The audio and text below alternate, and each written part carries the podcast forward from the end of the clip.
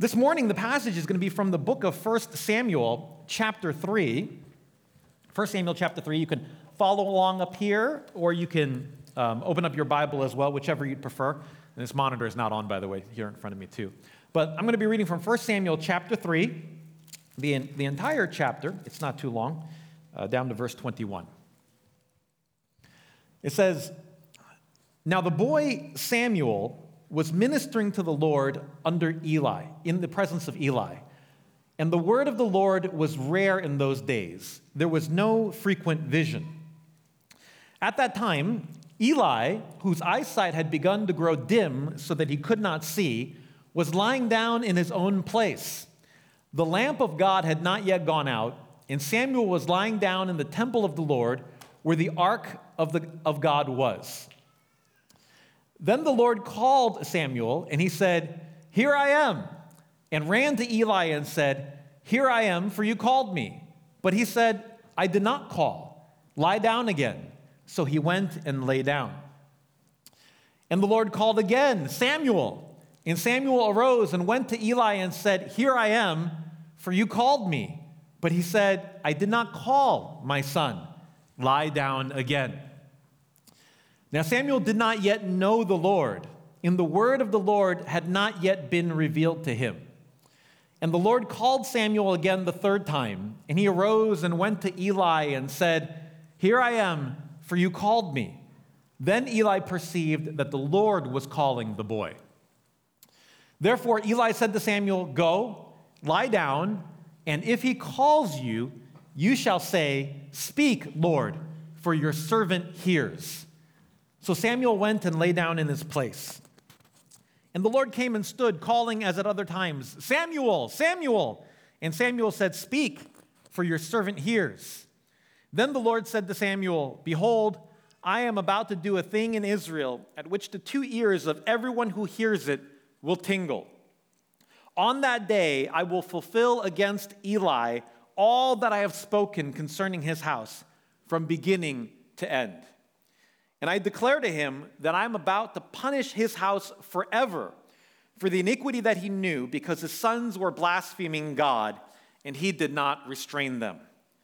Therefore, I swear to the house of Eli that the iniquity of Eli's house shall not be atoned for by sacrifice or offering forever. Samuel lay until morning. Then he opened the doors of the house of the Lord, and Samuel was afraid to tell the vision to Eli. But Eli called Samuel and said, Samuel, my son.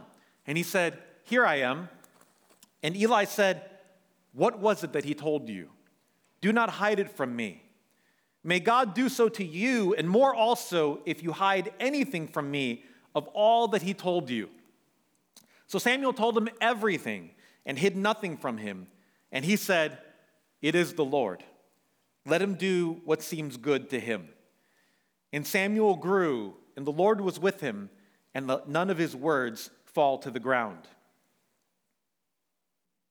And all Israel, from Dan to Beersheba, knew that Samuel was established as a prophet of the Lord. And the Lord appeared again at Shiloh, for the Lord revealed himself to Samuel at Shiloh by the word of the Lord. Amen. This is God's word. Uh, in this chapter, in 1 Samuel chapter 3, it is a very dark time in the nation of Israel. It's a very dark time. Um, what was happening here specifically was there was a temple, and God was worshiped at his temple through sacrifice. But what was happening at the temple, the religious establishment of Israel, uh, the priesthood, all of these different things had fallen into disrepute. Why? What was happening? Because Eli, the chief priest at this time, was letting his sons, who were also priests, run amuck in the temple. They were running amuck in the temple. What do I mean by that? What were they doing? People were coming and they were bringing their animals to sacrifice before God. And in the Old Testament, it made it very, very clear and specific that the fat of the animal was to be burned and given to the Lord alone. It was to be offered and burned on the altar, and, and the, the aroma of that offering would go up to God, and He would breathe it in, and it would be a pleasing offering to Him. And the reason for that is because the fat is the tastiest part. We all know that, right? If you have a steak, that rind, that little bit of fat done just right, flavors it and makes it so good. God knew that as well, and the fat belonged to the Lord. But Eli's sons would tell people when they brought their offering, Give me some of that now. And they would say, No, no, no, let, let me first offer this to God and make sure the fat is offered to Him. They'd say, No, give me a chunk of that now, or we're going to forcefully come and take it from you. Because these priests wanted to eat tasty food more than they cared about doing things according to God's word. That was happening. Not only that, but the, the priests, specifically Eli's sons, were actually engaging in adultery with women who were serving at the temple. If you can believe that. They would go and I don't know what they did, proposition these other women who were there serving the Lord in the temple, and they would sleep with them. Maybe they used their spiritual authority to be able to coerce them or something or another, but they were sleeping with the women at the temple. And this became widely known throughout Israel so that the people began to grumble and complain about what was happening. And Eli, get this, when Eli heard about what was happening, he went over, he grabbed his sons, and he did rebuke them. And he said, You can't do that. You shouldn't do that. You're priests. But they would go on doing it. And then eventually Eli just said, Oh, well, what's the father to do? I told them they won't listen. What can I do? It's on them. But he did not take it to the next level. He did not remove his sons from the priesthood. He did not do what not only a dad, but a priest, a high priest, was supposed to do. And this was happening, and the people of Israel were aware of this, and they grumbled against the priesthood. It was dark times in Israel. Because of this, as it says in verse 1, the word of the Lord was rare in those days. God wasn't speaking very often. It's not because God doesn't speak, God does speak, but God wasn't speaking very much because of what was happening with their religion, with the priesthood of Israel. Everything was just running amuck. It was dark times in Israel. You know, I think in some ways, when we think about today, when we think about America or, or the church around the world, we can say that there are some dark times as well. When we look at the news and, and, and, and what's being reported on, and we see scandal after scandal after scandal, huge names Bill Hybels, Ravi Zacharias, Carl Lentz, just having affairs or things um, um, that happen that show up in the news. And it doesn't have to be just celebrity pastors or ministers. But many of us, we know smaller churches, medium sized churches where, where scandal breaks out and people lose their faith in Christianity. Maybe some of you have been a part of a church like that. Maybe you used to go to a church like that and experience that personally firsthand, and it, it dims your view of the church. Um, maybe you've heard people around you say, I would never become a Christian. Why would I become a Christian? When I look at Christians, they're no different from anybody else. In fact, I know a lot of Christians who I would never want to be like. They're hypocrites. Maybe you've heard people say that. It doesn't have to be just the celebrity pastors, it could be anybody around that is giving God a bad name and creating a sense of darkness over the church. But in 1 Samuel chapter 3, there was hope. There was hope, and that hope is symbolized in verse 3 when it says, The lamp of God had not yet gone out. It hadn't gone out yet. Now, you could just read that as a simple reference to the lamp that was in the temple. The lamp had to be lit at night and had to stay on all night long until sunrise and then the lamp would be extinguished. So this was sometime in the middle of the night or maybe approaching dawn, and the lamp was not yet out. And it could be a simple thing about the lamp, but I think that there's something much more symbolic here that's going on. The author of 1 Samuel is saying, even though things were so dark, there was still hope. there was still hope.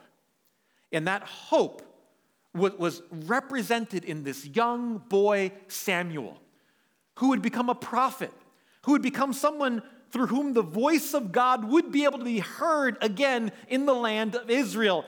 It wasn't pitch darkness yet, there was still hope. What, what does this hope mean? This hope is about hearing from God. That's what this hope symbolizes. Look at the contrast here. It says that Eli's eyesight had begun to grow dim so that he could not see. Was this just a physical thing? As he got old, he just wasn't able to see that well anymore? Or is there something more here? Is the author trying to tell us something? I absolutely believe that he is. Eli the, the spiritual representative of the people of Israel, the chief priest, the one who is supposed to guide the whole nation in how to worship God and how to relate to God, he could hardly see. That's not an accident. It is an indication of his spiritual state. He was spiritually blind. We had a situation of the blind leading the blind in Israel. That's how bad things were becoming. This is what it's like when you have religion without relationship with God. You know, it's really crazy when you think about it. Eli knew how to do temple worship. He probably knew the Torah pretty well, the first five books of the Old Testament. He was the one there day and night overseeing what happened at the temple and the sacrifices and the lamps and the showbread and all of these different things. He knew the religion of Israel so well but he couldn't see. He was spiritually blind. He had no real relationship with God. In fact, God didn't even speak to him. How did he hear from God? Through somebody else, through Samuel. But the opposite of that is this young boy, Samuel, who was just new to the temple, who was just new to this religion of Israel but God was speaking to him. He could hear God's voice. Brothers and sisters, this verse here in verse 7, it's the key verse here in the life of Samuel. It's the key verse here in the beginning in this chapter. And it says, Now Samuel did not yet know the Lord, and the word of the Lord had not yet been revealed to him. I think there is a relationship here that is really strong and is really clear, especially when you contrast it to Eli. Eli was somebody who knew so much about God, about the religion of Israel, about the sacrificial system, about what he was supposed to do, but he did not hear God's voice. He did not hear the word of the Lord, so his religion was dead. That led to dark times in Israel. That will lead to dark times in America. That will lead to dark times around us. When people look at a religion and they say, it's so dead, why would I become a Christian? You know all these facts, you know things about the Bible, but you don't have a relationship with God. You don't hear from Him. But Samuel was a young boy who his knowledge of God and his relationship with God was deeply tied with the word of the Lord being revealed to him. In other words, to him hearing God's voice. Brothers and sisters, the point of this message is this Christianity being a Christian is not just about knowledge, knowing all the facts of the Bible, being the, the Bible trivia champion. Some of you in here are probably Bible trivia champion in elementary school or in Awana or something like that. It's not just about being Bible trivia champion. It's not about having gone to seminary. It's not about having read systematic theology by, by Calvin or Bavinck or, or whoever. It's not about those things in and of themselves. That's not what knowing God is limited to. But it is about a relationship with God where God is actively speaking in your life, where you're able to hear his voice, not necessarily audibly. That may happen for some people. It's never happened for me. It may happen one day. I hope it does. But you hear from God through conviction and you just have those moments in your life where you know God is speaking to me, God is leading me, God is guiding me and my family in this moment right now, God is speaking into my life. You see, because if we don't have that, religion becomes dead. It becomes knowledge. It becomes what Eli was doing. But religion, Christianity that is alive, is a relationship with God in which, as we talked about last week, we speak to Him because He listens. But it's also a relationship where we hear the voice of God. Brothers and sisters, friends, hearing from God is very normal. Is very normal. In fact, it is abnormal not to hear from God. When, when God made Adam and Eve in the Garden of Eden, what was their relationship like? When there was no sin, when the relationship was not broken yet, they took walks, probably every day. Adam and Eve taking a walk with God and talking about the things of the garden. And God's like, hey, what'd you decide to name that thing with the long neck? And Adam's like, giraffe. they had discussions about things. That's why when Adam and Eve sinned, it wasn't long. I think it was later that day, God came walking by. Where are you? Maybe it was time for their daily walk and talk. God made them to be in relationship with Him, in conversation with God. Genesis says that we're made in the image of God. That means we are made like God in a way that animals are not, and that animals can never be. The way that we create art, the way that we love, the way that we philosophize, and the way that we talk and communicate with each other and are able to share the deep things of our hearts and our thoughts, our emotions, all of those things.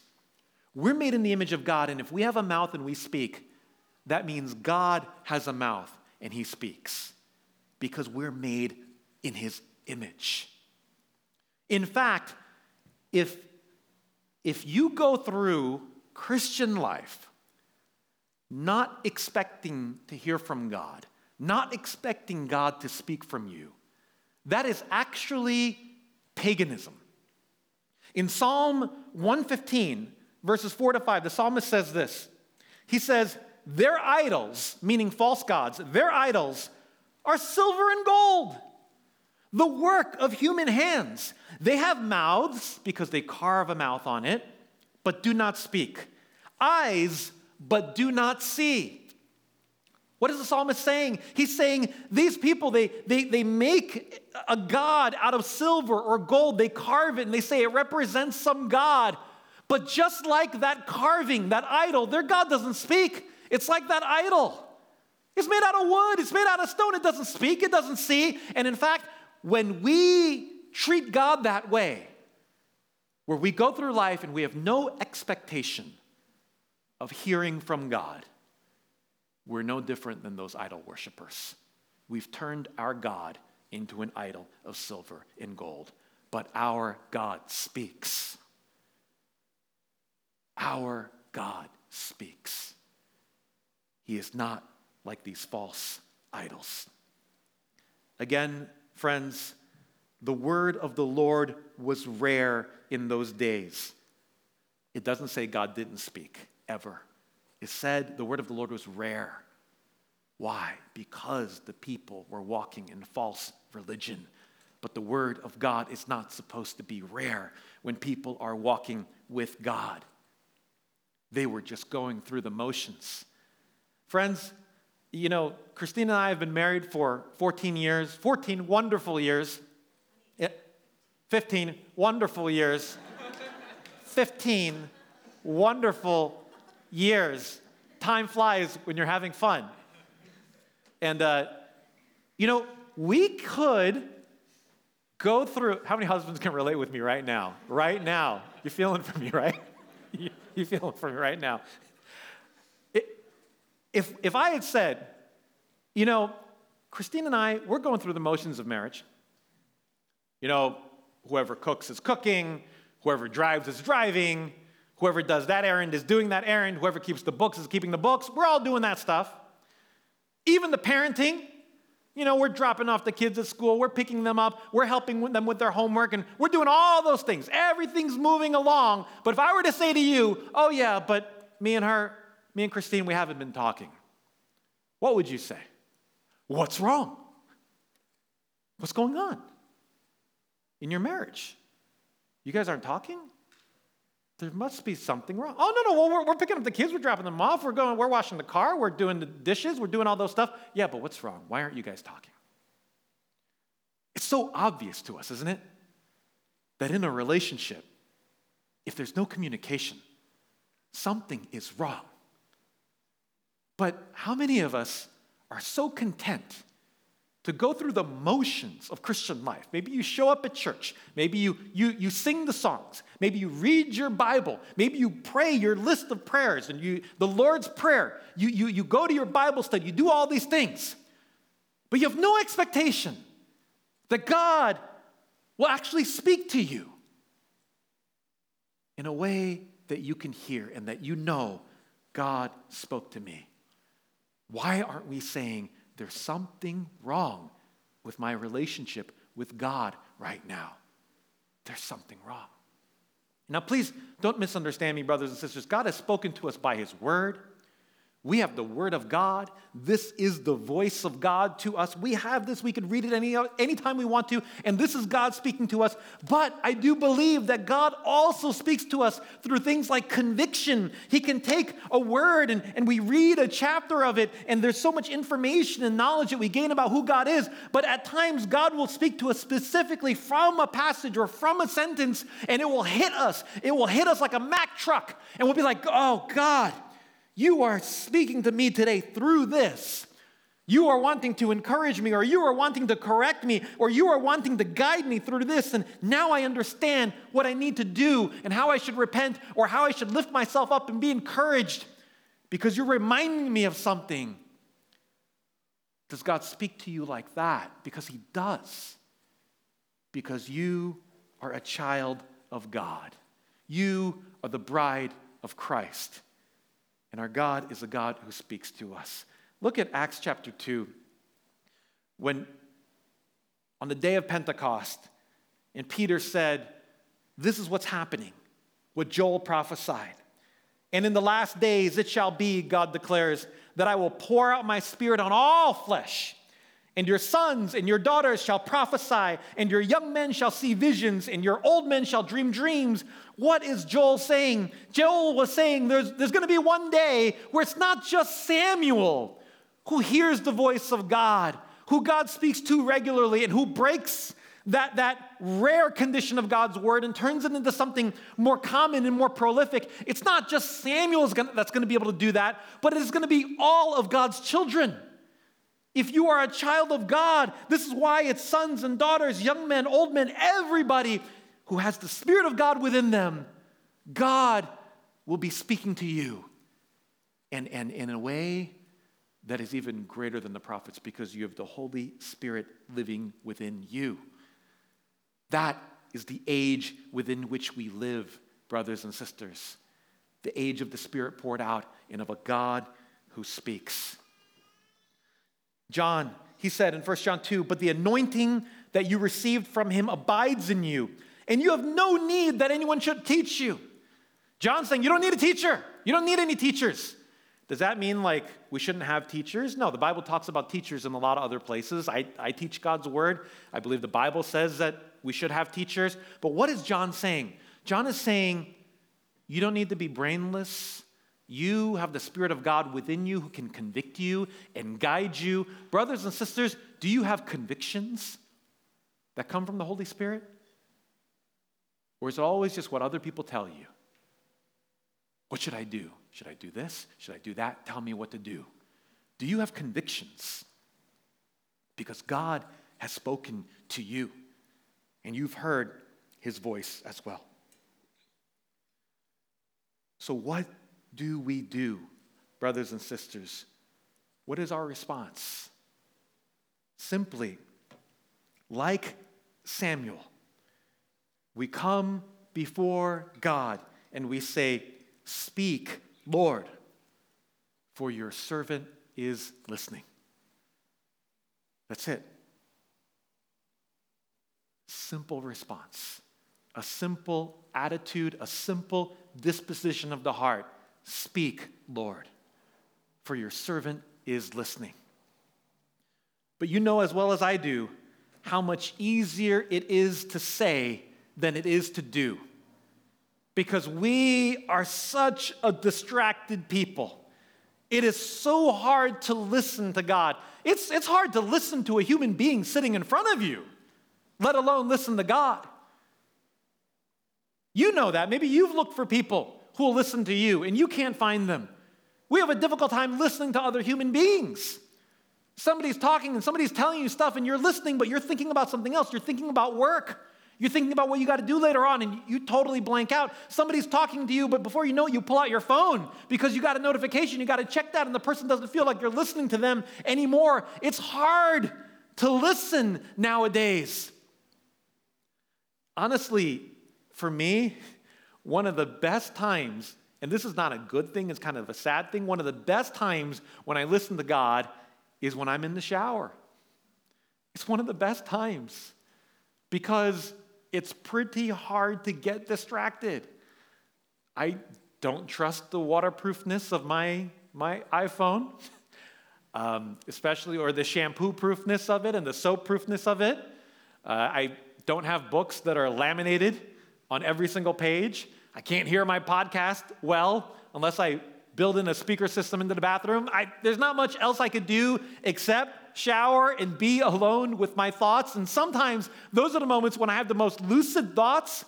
Some of you have had those eureka moments for work or something like that. And I've had those moments where I've prayed deeply because there was nothing else distracting me.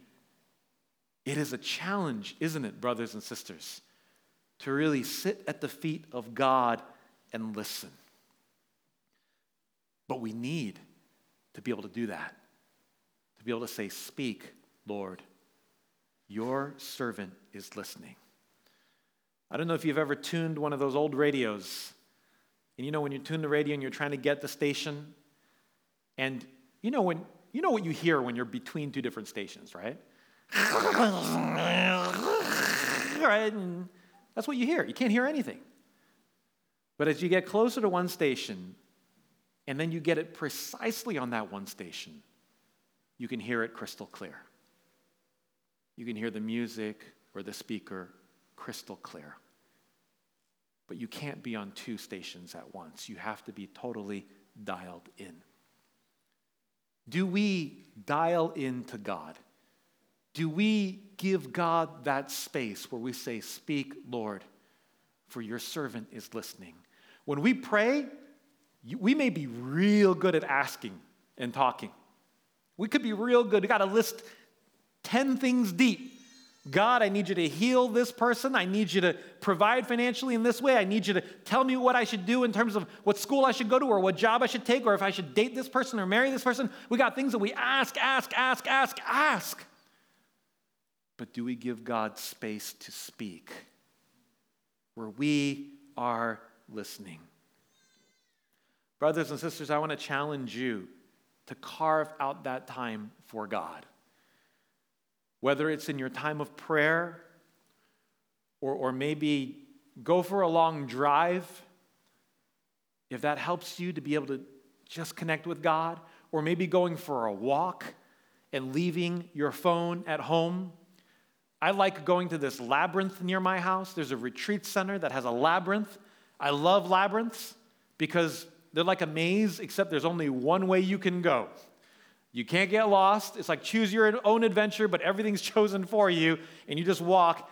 And I don't need to think, and I just tune out to the world and I just talk with God as I walk along that path. That helps me. I want to challenge you this week to take a three minute challenge of silence. Every day, to take just three minutes. Take your phone out, turn off the notifications, set your alarm for three minutes, find a quiet place, and just sit there and say, Speak, Lord, for your servant is listening. And just be silent before God. Open up your heart to Him and listen for him in whatever he may want to say. Fight the distractions in your mind. If some urgent thing comes up that you can't forget, just write it down on a notepad so that you know you won't forget it, so that your heart is free to tune into God. Take three minutes a day, whether morning, during your lunch break, or at night, whenever, just to be silent and to give God that space to speak, to build that in. When you read the Word of God this week, instead of saying, I got to read my chapter and check it off, could you start off your time saying, God, speak to me through your word. Your servant is listening. You can ask God, Lord, through dreams. Do you believe that God still speaks through dreams? I do. We're in Silicon Valley. We love being efficient and multitasking. It doesn't get more efficient than God speaking to you while you're sleeping. Right? Some of you have other stuff hooked up to you at night while you're sleeping to try to try to try to get efficient and it's actually making you crazy, probably. But God can even speak through dreams. Yesterday morning, before I woke up, I had a dream. And I believe it was from God. And I don't have these very often, but I had one. And, and it was one of those where a lot of times I chalk it up to the pizza I had last night too late. But this time I was like, God, I think you're speaking. And I took another couple minutes after I woke up and I said, God, is that you? Is that you speaking? What does this mean? What are you saying to me right now? I don't want to miss this. God can speak through dreams. Do you come into Sunday, into our worship, saying, God, expecting to hear from God? As you worship, expecting to hear from God during the message, expecting to hear from God as we gather together as a family? Or do we just go through the motion like Eli, like his sons, of just going through the motions of Christianity. Because that leads to religiosity and it leads to dark times. But God wants a vibrant relationship. Last week we learned that God is a God who listens to us. This week, may we be convicted that God is a God that we should listen to as well, that speaks whom we can hear. Jesus died upon the cross and was raised from the dead so that the Spirit of God could be poured out upon each and every one of us if you are a believer in Christ, so that you can hear from God. Samuel didn't know it, but God was speaking multiple times. He didn't know it. He had to learn how to distinguish between the voice of God in the voice of this world. He didn't know which was which. He had to learn that, he had to figure that out. Brothers and sisters, I believe that God is speaking to you. I believe that if you are a child of God, God has a lot that He wants to say to you. He wants to speak into your life. He wants to guide you. He wants to encourage you. He wants to correct you. He wants to speak into your life. Even right now, if you will give Him the chance, if you'll give Him the opportunity, if you will slow down your life and your mind enough to come and say, Speak, Lord, for your servant is listening, I believe He will take you down that path where you will learn to discern when God is speaking and guiding you. And this one life that we have, it is too important for us to not hear his voice and his leading and his guiding. God loves you.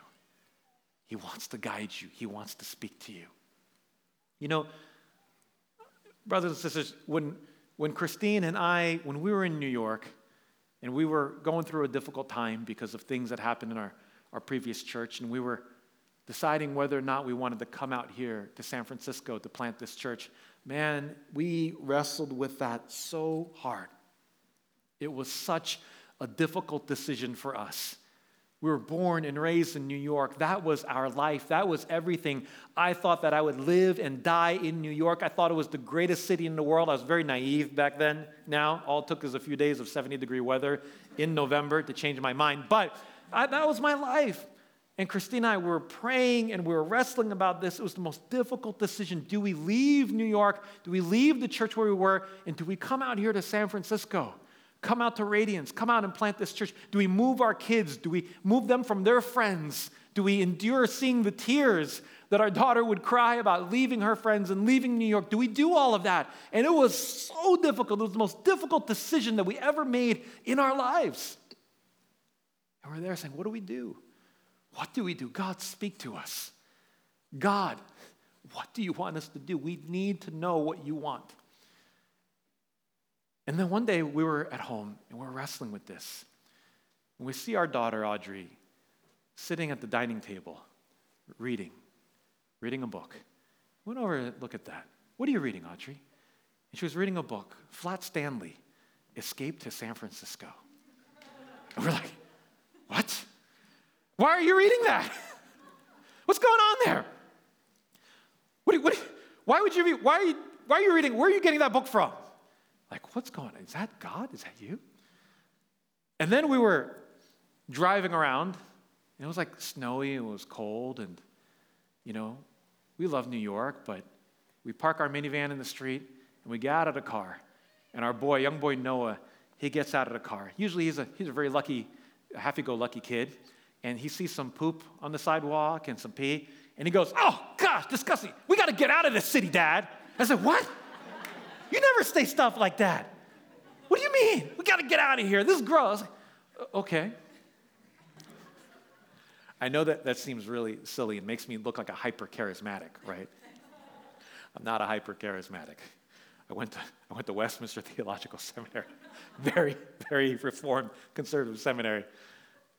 But, you know, as silly as that may sound, I really do believe, and I think Christine believes as well, God was God was in His grace and in His mercy, in our despair of not knowing what we should do, and in our prayer, in crying out to God, God was directing us in little ways, here and there. He was guiding us and bringing us to a place of ultimate peace. And it wasn't just those two things, but it was through prayer and through counsel and ultimately bringing us to a place of peace where we came here and we believe that this was the will of God. And we're so thankful that God loves us so much as a father loves his daughter and son that he would speak to us. What are you trying to figure out in your life without God? Do you need God's encouragement? Do you need God to speak into your life? God is eager too. If you would take the time to say, Speak, Lord, your servant is listening. I'll invite us right now um, as the worship team begins to play. Can we just close our eyes? And, uh, you know, I just want us to take uh, a couple of moments here to just slow down and to put this into practice and to say, Speak, Lord, for your servant is listening. And if, if you don't do this normally, and if, like most people, you live a frenetic, fast paced life here in Silicon Valley, and maybe you're a parent and you got young kids, and you just got so much going on. And we've been trained, you know, like, like dogs with the Pavlov, Pavlovian response to just, you know, you, you can't go 30 seconds, right, without picking up your phone. If you have downtime while you're standing in line or you're in the bathroom, you, you pick up your phone, you fill it. You play a game, you check your email, you check your, your stocks, you, you send a few messages around. Empty space is getting crowded out, and it's an epidemic. It really is. And we are getting, it's becoming habitualized where we don't have any downtime, we don't have empty space, we don't know how to just be before God and listen without stray thoughts coming in or without the urge to pick up our phone. Again, I want to challenge you this week three minutes a day of silence before God in a listening posture, not thinking about stuff, not praying, but listening. Speak, Lord, for your servant is listening. I'd just like us right now to try just a, a few moments here of silence before God and of disciplining our minds to take our anxious thoughts and to lay them down before God. Be able to say, God, I trust you. I'm going to trust that you're going to take care of that. I don't need to worry about that right now. I can give you a couple of minutes. You're the God of the universe. I can trust you. And I'm going to believe that what you may have to say to me right now is far more important and can change the trajectory of my day or even my life. Let's just do that right now. Take a couple of moments, a couple minutes, minute or two here. Quiet our hearts, still our hearts, and say, Speak, Lord, for your servant is listening. Let's do that right now.